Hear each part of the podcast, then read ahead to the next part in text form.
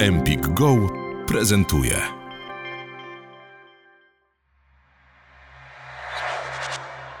Nie chcę rzucać żadnych podejrzeń. Mam nadzieję, że nic jej nie grozi i że są z nią dzieci.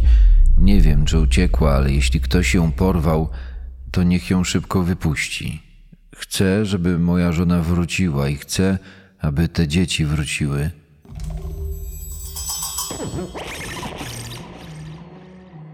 Cześć, nazywam się Marcin Myszka i jestem autorem podcastu kryminalnego Kryminatorium. Tym razem w dedykowanej serii dla Empik Go przedstawię Ci najgłośniejsze i najciekawsze sprawy kryminalne ostatnich lat. Małżeństwo Chrisa i Shannon Watts uchodziło za bardzo udane i szczęśliwe. Oboje pochodzili z Karoliny Północnej. Pobrali się w roku 2012, po czym wprowadzili się do pięknego domu na przedmieściach Frederick w stanie Colorado, około 40 km na północ od Denver. Wkrótce na świat przyszła ich pierwsza córka, Bella. Dwa lata później wspólnie cieszyli się narodzinami Sisi. Ich trzecie dziecko, syn Nico, miał się urodzić za pięć miesięcy, w styczniu 2019 roku. Do doświadczonej przez życie i mającej już za sobą nieudane małżeństwo 34-letniej kobiety los w końcu się uśmiechnął. Miała dobrze płatną pracę, własny dom i wspaniałe dzieci. Co prawda chorowała na cukrzycę i toczeń, a jej córki zmagały się z uciążliwymi alergiami, ale w codziennych trudach bezustannie wspierał ją kochający i oddany mąż. Czy można wymagać od życia czegoś więcej? Zwłaszcza, że do tej pory nie była przez życie rozpieszczana – Psychoterapeutka Lena Derali w swojej książce zatytułowanej Mój tata jest bohaterem podkreśliła, że właśnie tak zdawali się myśleć jej znajomi i sąsiedzi. Nie mieli powodu, by widzieć to inaczej. Shannon do perfekcji oponowała sztukę autopromocji za pomocą portali społecznościowych. Dzień po dniu relacjonowała swoje życie na Facebooku, dzieląc się z ludźmi zdjęciami i filmikami dokumentującymi rodzinne szczęście. Moje życie przez 10 lat było pasmem ciągłych niepowodzeń. Nieudane małżeństwo i choroby sprawiły, że straciłam pewność siebie i wpadłam w depresję. To był najtrudniejszy czas w moim życiu. Wtedy na Facebooku poznałam Chrisa na początku był tylko znajomym i nic więcej, ale później się w nim zakochałam. Bóg zesłał mi wspaniałego męża. Tak mówiła o sobie dwa lata wcześniej w jednej z facebookowych relacji. Później wiele razy podkreślała, że nic lepszego nie mogło jej spotkać, a rok młodszy od niej Chris był dla niej spełnieniem marzeń. Tylko nieliczni zdawali się dostrzegać, że w małżeństwie nie wszystko układało się tak, jak wymarzyła to sobie Shannon, o czym w książce Idealny Ojciec, prawdziwa historia Chrisa Wattsa napisał John Glatt. Niewielu ludzi zdawało sobie sprawę z faktu, że jego rodzice nie przepadali za swoją synową. Od samego początku sprzeciwiali się temu małżeństwu, a na ślubie nawet się nie pojawili. Często obwiniali kobietę o to, że odebrała im syna, zabierając go z rodzinnego domu do odległego stanu. Choć Chris trwał przy żonie i na każdym kroku zapewniał ją, że zrobi wszystko, aby polepszyć jej relacje z teściami, ta jednak z biegiem lat nie poprawiała się. Jedną z nielicznych osób zdających sobie sprawę z pojawiających się od pewnego czasu kłopotów w małżeństwie Wattsów była Nicole – Kobiety pracowały razem w firmie zajmującej się internetową sprzedażą witamin i suplementów diety. Shannon często zwierzała się przyjaciółce ze swoich problemów. Chris od kilku miesięcy wyraźnie odsuwał się od swojej żony. Unikał wszelkiej bliskości. Nie chciał też uprawiać seksu. Choć na rodzinnych nagraniach wciąż był wesoły i uśmiechnięty, w rzeczywistości stał się zamknięty w sobie i skryty. Zmiana jego zachowania była coraz bardziej zauważalna. Zaczął intensywniej trenować na siłowni, więcej czasu spędzał w pracy na polu naftowym jako operator. Jego wiadomości pozbawione były wcześniejszych czułości i miłosnych wyznań. Oto kobieta miała do swojego męża najwięcej pretensji. Całą noc wpatrywałam się w telefon. Nie odpisałeś. Naprawdę? Jesteśmy razem 8 lat. Mamy dwoje i pół dziecka. W końcu zaczęła podejrzewać, że Chris ma kochankę. Ten jednak stanowczo wszystkiemu zaprzeczył. 34-latka w mediach społecznościowych wciąż udawała, że jest najszczęśliwszą kobietą na świecie. W niedzielę, 17 czerwca 2018 roku, opublikowała na Facebooku post skierowany do Chrisa z okazji Dnia Ojca. Chris, wszyscy jesteśmy bardzo szczęśliwi, że cię mamy. Każdego dnia robisz dla nas tak wiele i tak bardzo się o nas troszczysz. Jesteś powodem, dla którego zdecydowałam się na trzecie dziecko. Jesteś niesamowity. A ja jestem szczęśliwa, że mam ciebie w swoim życiu. Szczęśliwego dnia ojca. Po wylogowaniu się z Facebooka robiła co tylko mogła, aby naprawić ich wzajemne relacje. Jednak z każdym kolejnym tygodniem czuła się coraz bardziej bezradna. Parze nie pomógł ani tydzień spędzony wspólnie u jej rodziców w Karolinie Północnej, ani wieści o przyszłych narodzinach ich pierwszego syna. Dodatkowym obciążeniem stały się ich długi, sięgające blisko 70 tysięcy dolarów. Już raz, cztery lata wcześniej, ogłosili bankructwo. Teraz, latem 2018 roku, widmo finansowych kłopotów ponownie zajrzało im w oczy. Na początku sierpnia 2018 roku, w trakcie pobytu u swoich rodziców, Shannon przeczuwała już najgorsze. Zaczęła godzić się z tym, że nie uda jej się uratować własnego małżeństwa. Po kolejnej rozmowie z Chrisem na temat ich separacji, rozgoryczona wysłała SMS-a do Nicole. To wszystko na nic. On bardzo się zmienił i, i już mnie nie kocha. Kiedy wrócę do domu, będę cię potrzebować bardziej niż kiedykolwiek. Będę potrzebować prawdziwej przyjaciółki.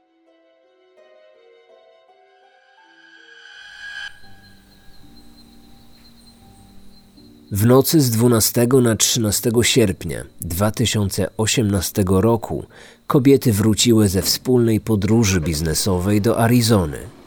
Kilkanaście minut przed godziną drugą w nocy Nicole odwiozła przyjaciółkę z lotniska do domu. Wtedy widziała ją po raz ostatni. Od następnego ranka Shannon nie dała już znaku życia. Nie odbierała telefonów, nie odpisywała na wiadomości. Takie zachowanie było do niej niepodobne, bo kobieta nigdy nie rozstawała się ze swoim telefonem. Zaniepokojona Nicole zadzwoniła na policję. Mam na imię Nicole i dzwonię, ponieważ martwię się o moją przyjaciółkę. Wiem, że ma problemy i jest w ciąży. Od rana nie mogę się z nią skontaktować. Pojechałam więc do jej domu, ale nie otwiera drzwi, choć jej samochód stoi w garażu. Nie odpowiada na telefony i SMSy, dlatego się martwię. I co najważniejsze, nie poszła na dzisiejszą wizytę lekarską. Nie wiem, co robić. Zadzwoniłam do jej męża, ale on powiedział, że pojechała z dziećmi do koleżanki. Jej samochód jednak wciąż stoi w garażu i są w nim foteliki dziecięce, więc jak mogła pojechać? Niedługo później przed domem Wattsów zjawił się oficer policji z Frederick. Tam czekała na niego Nicole oraz jej nastoletni syn. Zadaniem funkcjonariusza było przeprowadzenie rutynowej kontroli zwanej w Stanach Zjednoczonych Wellness Check. Taka interwencja następuje wtedy, gdy członkowie rodziny, sąsiedzi bądź przyjaciele powiadamiają policję o swoim zaniepokojeniu, związanym ze zdrowiem bliskiej im osoby, która nie nawiązuje z nimi spodziewanego kontaktu. Policjanci asystują wtedy osobie zgłaszającej problem. Nie mają jednak prawa wejść do domu lub w inny sposób naruszyć imienie właściciela. Pomimo pukania do drzwi i okien oraz nawoływania, w domu panowała głucha cisza. Zdenerwowana Nicole starała się wymusić na policjancie siłowe otworzenie drzwi. Ten jednak swoją kontrolę musiał ograniczyć do obejścia posesji i prób nawiązywania na odległość kontaktu z Shannon lub jej córkami, które o tej porze powinny być w domu. Namawiany do wyważenia drzwi tłumaczył, dlaczego nie może tego uczynić, co zarejestrowała policyjna kamera, nagrywająca całą jego interwencję. Muszę mieć więcej informacji, żeby wyważyć drzwi lub okno. Chyba, że dostanę pozwolenie od właściciela domu na wejście. Jeśli zauważyłbym osobę leżącą na podłodze albo ślady krwi, to wtedy tak, mogę wejść. Teraz jednak nie mam powodu. Nicole znała kod elektronicznego zamka do drzwi domu Wattsów. Mimo to nie była w stanie wejść do środka. W międzyczasie oficer telefonicznie rozmawiał z Chrisem, prosząc o pozwolenie na wejście do domu. Ten jednak odmówił i kazał policjantowi zaczekać na swój powrót. Nie chciał także podać kodu do bramy garażowej, twierdząc, że mechanizm nie działa od zewnątrz. Miał się pojawić za pięć minut. To samo powiedział dzwoniącej do niego Nicole, ale półtorej godziny wcześniej. Gdy Chris w końcu przyjechał, wydawał się być niezwykle spokojny, jak na kogoś, kogo chora i ciężarna żona już od dłuższego czasu nie daje żadnego znaku życia. A wszystko wskazywało na to, że zarówno ona, jak i jej córki powinny znajdować się w domu. Nie denerwował się, był niezwykle opanowany i wyraźnie sprawiał wrażenie, że mu się nie spieszy. Brałem już udział w wielu podobnych interwencjach i z mojego doświadczenia wiem, że naturalnym zachowaniem męża, powiadomionego przez oficera policji, że jego żonie może zagrażać niebezpieczeństwo, jest udzielenie natychmiastowej zgody na wyważenie drzwi lub wybicie okna. Zachowanie mężczyzny wydawało się funkcjonariuszowi dość podejrzane. Zamiast od razu wbiec do domu, już od progu wołając żonę i dzieci, by sprawdzić ich obecność, Chris pozostał milczący i spokojny. Co więcej, nie pozwolił oficerowi przejść razem z nim do domu przez przejście w garażu. Zamiast tego odesłał go pod drzwi wejściowe, a sam zniknął wewnątrz domu na ponad minutę. Dopiero wtedy otworzył główne wejście i wpuścił wszystkich do środka. Psychoterapeutka Lena Derali w swojej książce Mój tata jest bohaterem napisała: Fakt, że kazał na siebie tak długo czekać, nie oznaczał jeszcze, że ma on coś na sumieniu. Dało to jednak sporo do myślenia oficerowi policji, który zaczął się przyglądać Chrisowi z coraz większą uwagą. Dom był zupełnie pusty. Nie było w nim ani kobiety, ani dziewczynek. Chris wciąż twierdził, że jego żona zabrała dzieci do koleżanki. Nie potrafił jednak podać jej nazwiska lub miejsca pobytu. Słowom Chrisa przeczył nie tylko pozostawiony w garażu samochód kobiety oraz wciąż znajdujące się w nim dziecięce foteliki, ale także rzeczy, które jego żona pozostawiła w domu. W środku odnaleziono leki dziewczynek, torebkę kobiety i komplet jej kluczy do domu. Odkryto również pozostawiony przez nią telefon, z którym ta nigdy się nie rozstawała. Był wyłączony, co jak potwierdziła Nicole, nigdy wcześniej się nie zdarzało. Z domu zniknęło jedynie prześcieradło z sypialni małżonków oraz dwa dziecięce kocyki. Chris wciąż starał się zachować spokój, ale jak można było dostrzec na policyjnych nagraniach, przychodziło mu to z coraz większym trudem. Całą uwagę przesadnie koncentrował na swoim telefonie, wysyłając kolejne SMSy do swoich znajomych z pytaniem, czy nie wiedzą, gdzie może być jego żona. Na wszelkie pytanie policjanta odpowiadał, nie przestając wpatrywać się w ekran komórki. Mówił niechętnie, sprawiając przy tym wrażenie, jakby każdą odpowiedź trzeba było z niego wyciągać siłą. Ożywił się tylko raz, wtedy, gdy oficer zapytał go, czy mają jakieś problemy małżeńskie. Nie, jesteśmy w separacji. To znaczy, dopiero będziemy. Najpierw sprzedamy dom i wtedy przeprowadzimy separację. W tym samym czasie Nicole i jej syn przeczesywali wszystkie pomieszczenia domu, szukając jakichkolwiek wskazówek. I co uwieczniła kamera przypięta do munduru policjanta, coraz podejrzliwiej patrzyli w stronę Chrisa, który twierdził, że gdy wychodził do pracy o 5.20 rano, jego żona i córki wciąż były w domu. Pewnych podejrzeń do mężczyzny nabrał również oficer policji, co później odnotował w swoim raporcie. Zachowanie Chrisa było nonszalanckie. Raz nawet zapytał mnie, czy powinien już iść i zacząć szukać swojej rodziny. Poinformowałem go, że auto jego żony jest na posesji, więc nic nie wskazuje, żeby opuściła dom i na razie bardziej potrzebujemy go tutaj. Nie zapytał o to ponownie, ale nie wydawał się zbytnio zaniepokojony zniknięciem swojej żony. Wszystkie osoby będące ze mną na miejscu powiedziały mi zgodnie, że wyczuły u Chrisa bardzo duże zdenerwowanie. Mieszkający w sąsiednim domu Nathan Trainastich także zjawił się u Watsów. W rozmowie z policjantem przyznał, że w przeszłości wielokrotnie słyszał Chrisa krzyczącego na swoją żonę. Zaproponował też wspólne obejrzenie nagrania z kamery zamontowanej na jego posesji. Poprosił o to również Chrisa i wtedy zaczął się zachowywać jeszcze dziwniej. Kamera zarejestrowała, jak o godzinie 5.17 Chris zaparkował swojego pick-upa na podjeździe przy garażu. Podjechał tyłem, choć nigdy wcześniej tego nie robił. Swoje auto parkował zwykle na ulicy przed domem, co w obecności policjanta zauważył Nathan. Nagle Chris stał się bardzo gadatliwy. Zupełnie nie przypominał osoby, od której jeszcze niedawno policjant musiał niemal siłą wymuszać każdą odpowiedź. Zwykle parkuję bokiem, aby łatwiej było wszystko zapakować. Mam sporo narzędzi. Kilka tygodni temu w, w okolicy były kradzieże, jakiś gang okradał garaże. Dlatego parkowałem wóz przed domem. Raz próbowali mi otworzyć auto śrubokrętem.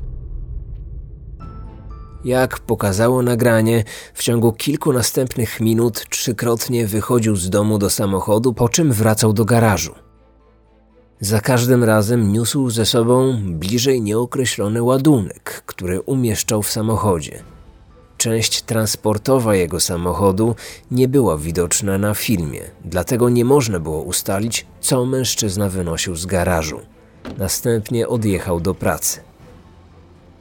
John Glad w książce Idealny Ojciec napisał: Jako, że kamera obejmowała bramę garażu swoim zasięgiem, nagranie mogło dać odpowiedź, o której godzinie kobieta opuściła dom oraz czy z nią i z dziećmi był ktoś jeszcze. Czy wyszła dobrowolnie, a może została porwana. Wszyscy liczyli na to, że uda się uzyskać jakiekolwiek wskazówki mogące dać odpowiedź na nurtujące wszystkich pytanie – gdzie podziała się kobieta z dziećmi. Wszyscy poza Chrisem. Ten w ogóle nie był zainteresowany obrazem z kamery, który w ogromnym skupieniu oglądał zarówno oficer policji, jak i obecni w domu sąsiada Watsów Nicole i jej syn. Chris zamiast na telewizor wciąż patrzył w ekran swojego telefonu. Kręcił się nerwowo i jeśli już odrywał wzrok od smartfona, to tylko po to, aby nerwowo się rozglądać dookoła. Kilka razy, kiedy sąsiad próbował tłumaczyć policjantowi, co widać na ekranie, Chris także się odzywał. Ona jest w ciąży. 14, 15 tydzień. Garaż można otworzyć tylko od środka. Mechanizm otwierający z zewnątrz nie działa.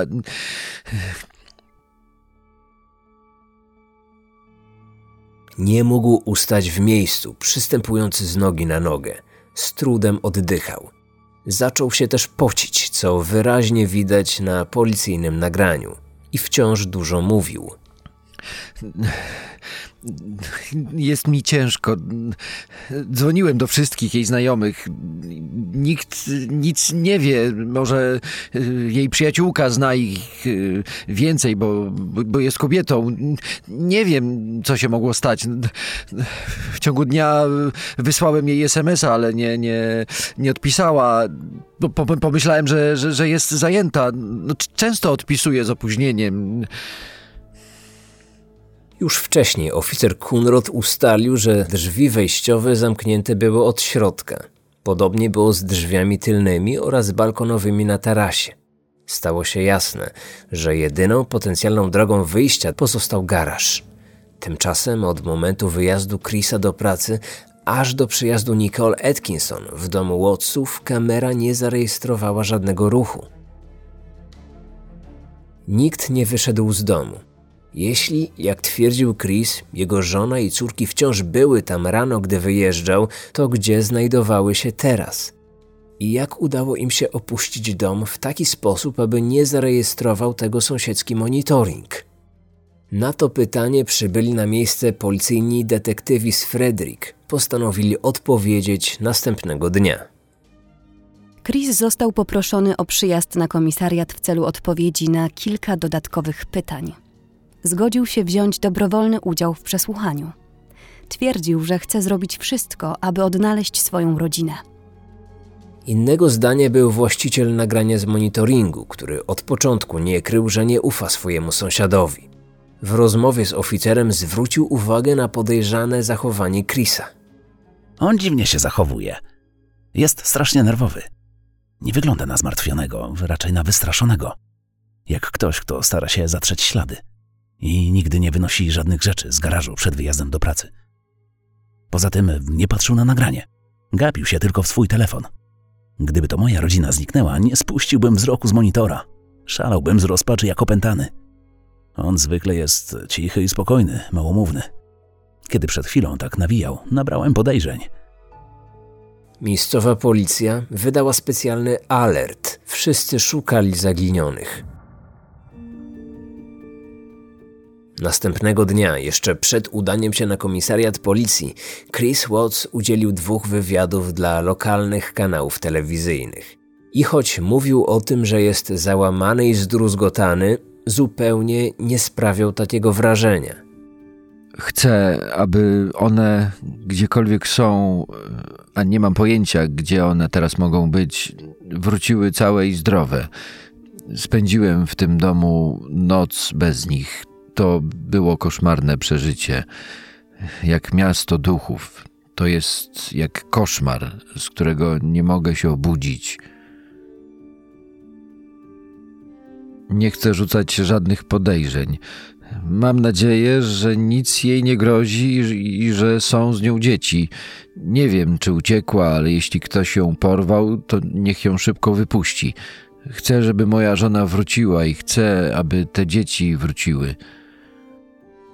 Przyznał też, że zanim wyjechał do pracy, doszło między nim a żoną do kłótni i oboje byli zdenerwowani. Wypowiedzi Chrisa opublikowało wiele stacji telewizyjnych. Mało kto wtedy zwrócił jednak uwagę na jeden drobny szczegół. Ten zatroskany mąż i ojciec kilka razy o swoich córkach powiedział te dzieci zamiast moje, a do opisania całej sytuacji używał czasu przeszłego, zupełnie jakby wiedział, że dzieci nie żyją. Kilka godzin później Chris siedział już w pokoju przesłuchań. W tym czasie do śledztwa włączyło się zarówno FBI, jak i CBI, czyli Stanowe Biuro Śledcze w Colorado. Wcześniej z wielką uwagą agenci obejrzeli występy Chrisa w telewizji. Nie mieli żadnych wątpliwości, że mężczyzna wie znacznie więcej niż zdecydował się powiedzieć policji i dziennikarzom. Teraz trzeba było tylko wycisnąć z niego prawdę. I to zanim przesłuchiwany zdecyduje się na obecność adwokata. Choć brano pod uwagę najczarniejsze scenariusze, wciąż liczono, że matka z dziećmi jeszcze żyją i tylko szybkie ustalenie miejsca ich pobytu może je uchronić przed śmiercią. Chris stał się jedynym podejrzanym w sprawie zaginięcia. Aby wydobyć od niego miejsce pobytu Shannon i dziewczynek, a może i przyznanie się do popełnienia przestępstwa, postanowiono dać mu do zrozumienia, że nie jest on traktowany przez agentów jako osoba mająca na sumieniu zniknięcie swojej rodziny, ale wyłącznie jako załamany mąż i ojciec, którego zeznania mogą pomóc w odnalezieniu zaginionych. Zadanie wydobycia prawdy otrzymał agent FBI Graham Coder, który od samego początku grał rolę przyjaciela – rozumiejącego przez co przechodzi zrozpaczony mąż i ojciec. Chris wierzył, że FBI o nic go nie podejrzewa. Bez wahania oddał swój telefon do ekspertyzy. Dalej grał swoją rolę człowieka, który nie wie, co mogło wydarzyć się poprzedniego ranka. Zaprzeczał, że mógł mieć jakikolwiek udział w tym tajemniczym zniknięciu. Przyznał, że gdy widział swoją żonę ostatni raz, między nimi doszło do awantury. Gdy byliśmy razem, nie było już tej iskry, po prostu zgasła. Płakaliśmy nad tym oboje. Czy żona odeszła przeze mnie? Może pomyślała, że nie ma już po co zostawać w naszym domu. Na początku myślałem, że pojechała do kogoś, ale kiedy y, zobaczyłem policję i psy tropiące, zacząłem podejrzewać, że została porwana. Zaprzeczył, że zdradzał żonę. Szybko okazało się, że kłamał. Po sprawdzeniu jego telefonu FBI odkryło, że kilka tygodni wcześniej nawiązał romans z koleżanką z pracy, Nikki Kessinger. Agent, stosując najróżniejsze techniki policyjnych przesłuchań, obserwował jego reakcję i coraz bardziej skłonny był uznać, że Chris nie tylko porwał, ale i zamordował swoją rodzinę. Przesłuchiwany gubił się w swoich opowieściach. Podawał sprzeczne ze sobą wersje wydarzeń i był bardzo zdenerwowany. Choć domyślano się już, że zaginione nie żyją, w dalszym ciągu nie zamierzano go aresztować. Obawiano się, że po rozmowie ze swoim adwokatem oskarżony zamknie się w sobie, a wtedy szanse odnalezienia ciał zaginionych drastycznie zmaleją. Nagle agent Coder przestał udawać. Stwierdził wprost, że nie wierzy w ani jedno jego słowo. Co więcej, zaznaczył, że jego zdaniem to właśnie Chris stoi za zniknięciem własnej rodziny. Zaproponował również najłatwiejszy sposób na udowodnienie wszystkim, że Chris jest niewinny test na wykrywaczu kłamstw. Ku zdumieniu śledczych, Chris Watts od razu się zgodził. Zanim wypuszczono go do domu, padło ostatnie pytanie. Chris, powiedz mi, jaką karę dałbyś porywaczowi swojej rodziny? Gdybyśmy go dzisiaj złapali, co według ciebie powinniśmy z nim zrobić?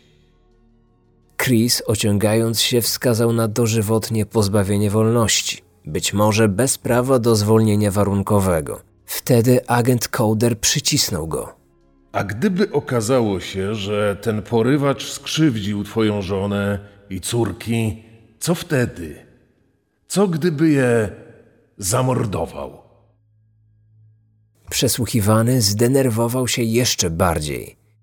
Wiedział, że w Colorado obowiązuje kara śmierci. Ręce zaczęły mu się trząść i drżącym, niepewnym głosem przyznał cicho, że odpowiedni byłby chyba śmiertelny zastrzyk. I właśnie z tą myślą o karze śmierci grożącej sprawcy morderstwa Chris został zwolniony do domu. Miał się pojawić następnego dnia, by poddać się testowi na wariografię. Agent Coder liczył na to, że całonocne rozmyślanie o konsekwencjach popełnienia przestępstwa złamie Chrisa i utrudni mu wypowiadanie kłamstw podczas czekającego go testu. Nie pomylił się. Test przeprowadziła agentka specjalna Tammy Lee z biura śledczego Colorado. Chris Watts opowiedział na wszystkie pytania dotyczące swojego udziału w sprawie i na wszystkie skłamał. Agentom nie pozostawało nic innego, jak przycisnąć pogrążającego się coraz bardziej mężczyznę. Powiedz nam, co się wydarzyło. Co im zrobiłeś, Chris? Przyznaj się.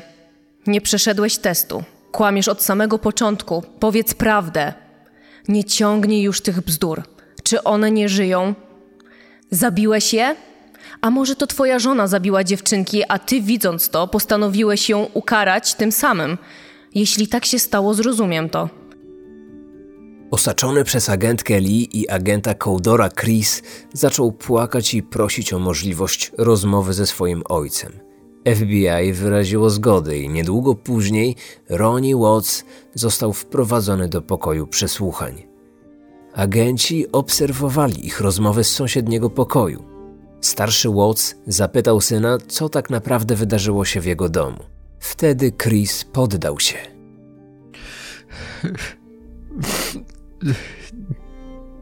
Nie chcę jej chronić. Zrobiła krzywdę dziewczynkom. Musiałem ją zabić. Przyznam się. Udusiła je. Wściekłem się i, i zrobiłem jej to samo. Wszyscy wiedzieli, że nie była to cała prawda. Zainspirowany wcześniejszymi słowami agentki, Chris przyznał się wyłącznie do zamordowania swojej żony, na którą rzucił oskarżenie zabicia córek. Gdy tylko ojciec Chrisa wspomniał o wynajęciu adwokata, do pokoju weszli agenci i przerwali rozmowę. Zdawali sobie sprawę, że prośba o prawnika wszystko spowolni. Od śmierci kobiety i jej córek minęły już ponad dwie doby, a każda kolejna godzina przyczyniała się do dalszego rozkładu zwłok, a co za tym idzie, degradacji materiału dowodowego, tak przecież potrzebnego w późniejszym procesie. Agenci nie dawali za wygraną, stanowczo pytając, gdzie jest kobieta i dzieci. Po chwili zawahania, Chris w obecności swojego ojca wskazał miejsce ukrycia ciał. Była to odludna lokalizacja, miejsce przechowywania wydobywanej ropy przez firmę, w której pracował. Ponad 60 kilometrów na północny wschód od jego domu. Na miejscu znaleziono prześcieradło, które pasowało do reszty pościeli w domu zaginionych. Zdjęcia wykonane dronem zostały przesłane do agentów przesłuchujących Chrisa. Ten inicjałami oznaczył miejsca ukrycia zwłok swojej rodziny. Dziewczynki znajdowały się w dwóch osobnych sześciometrowych zbiornikach z ropą naftową. Nieopodal nich, w płytkim grobie, została pochowana ich matka. Wydobycie ciał ze zbiorników z łatwopalną cieczą i wybuchowymi oparami okazało się skomplikowaną i bardzo ryzykowną operacją. Zbiorniki musiały zostać całkowicie opróżnione, co wymagało specjalistycznego sprzętu i wykwalifikowanej załogi. Cała operacja trwała blisko 16 godzin. Przeprowadzona sekcja zwłok wykazała, że wszystkie trzy ofiary zostały uduszone. Żona została pozbawiona życia poprzez zaciśnięcie rąk sprawcy na jej szyi. Dziewczynki wskutek zatkania nosa i ust. Nie można było ustalić dokładnej godziny śmierci. Starsza z córek jako jedyna miała na sobie ślady walki, ugryziony język i ranę szarpaną na górnej linii dziąseł. Obie dziewczynki miały na sobie otarcia wskazujące na problemy sprawcy z wepchnięciem ich ciał do zbiorników z ropą. Chris Watts został aresztowany i oskarżony o popełnienie trzech morderstw pierwszego stopnia oraz trzy przypadki zbezczeszczenia zwłok. Śmierć nienarodzonego chłopczyka potraktowana została jako bezprawne przerwanie ciąży. Od kary śmierci uchroniła go ugoda z prokuratorem, która stała się możliwa po tym, jak swoją zgodę na odstąpienie od najwyższej kary wydali rodzice zamordowanej kobiety. Jej matka wydała specjalne oświadczenie, które pojawiło się w dzienniku The Sun. W zamian za jego przyznanie się do winy wystąpiliśmy do prokuratora o niedomaganie się kary śmierci. Chcemy też uniknąć zbędnego naszym zdaniem procesu i jak najszybciej zakończyć nasz dramat. On podjął decyzję, aby odebrać trzy życia. My nie chcemy być tacy jak on. Nie chcemy odbierać jego życia. 19 listopada 2018 roku Christopher Lee Watts został skazany na karę dożywotniego pozbawienia wolności bez możliwości zwolnienia warunkowego. Choć śledczy ustalili, że kochanka Chrisa nie miała nic wspólnego ze zbrodnią, szybko pojawiły się głosy, że Niki nie była tak niewinna, jak mogło się to wydawać. Zdaniem niektórych, kobieta mogła odegrać znaczącą rolę w wywieraniu presji na swoim kochanku. Ona sama oczywiście wszystkiemu zaprzeczyła podczas policyjnych przesłuchań. Nigdy nie zostały jej postawione żadne zarzuty.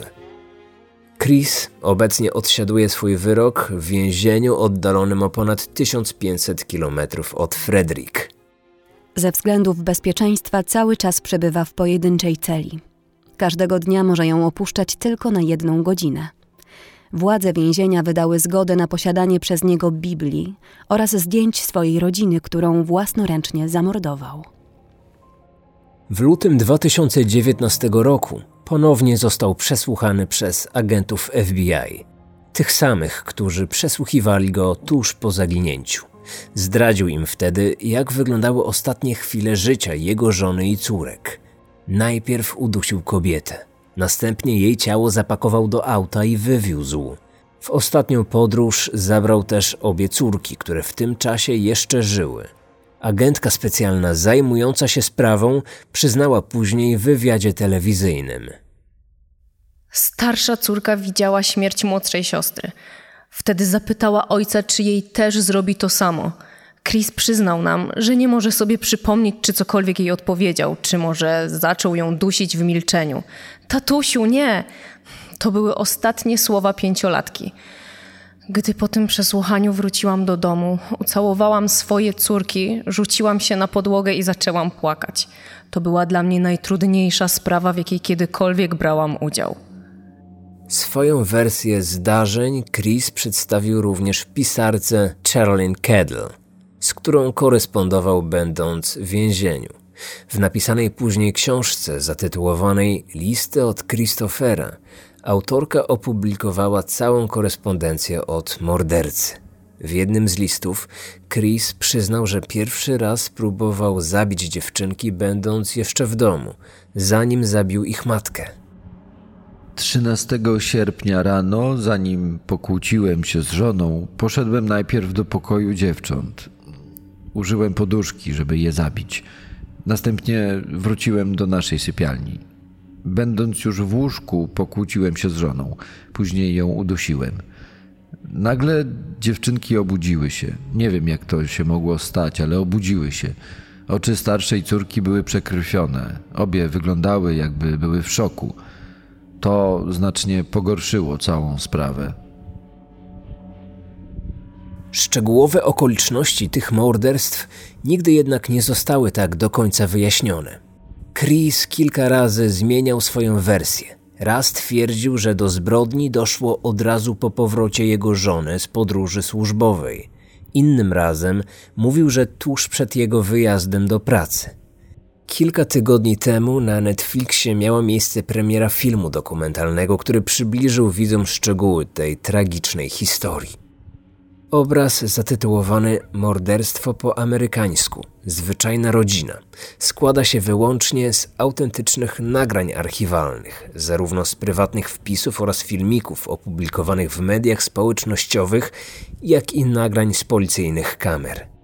W przeciwieństwie do większości tego typu produkcji, całkowicie zrezygnowano z umieszczania w filmie wypowiedzi różnych ekspertów czy osób biorących udział w śledztwie. W dużej części film skupia się na Shannon Watts, czyniąc ją tym samym główną bohaterką i zarazem narratorką. Twórcy nie próbują wyjaśniać lub uzasadniać motywów zbrodni. Skupiają się głównie na obrazie autentycznej amerykańskiej rodziny i jej wewnętrznych problemach, które doprowadziły do tragicznego finału. Dokument ten zawiera także jasno mówiący przekaz, że prawdziwe zło czasami czai się w sąsiednim domu, a każda, nawet najbardziej kochająca się na pozór rodzina, może kryć mroczne tajemnice. Zbyt duże nagromadzenie tych złych emocji, kłamstw oraz wzajemnych pretensji czasem może doprowadzić do zbrodni. Empik Go dziękuję za uwagę i zaprasza na kolejne odcinki.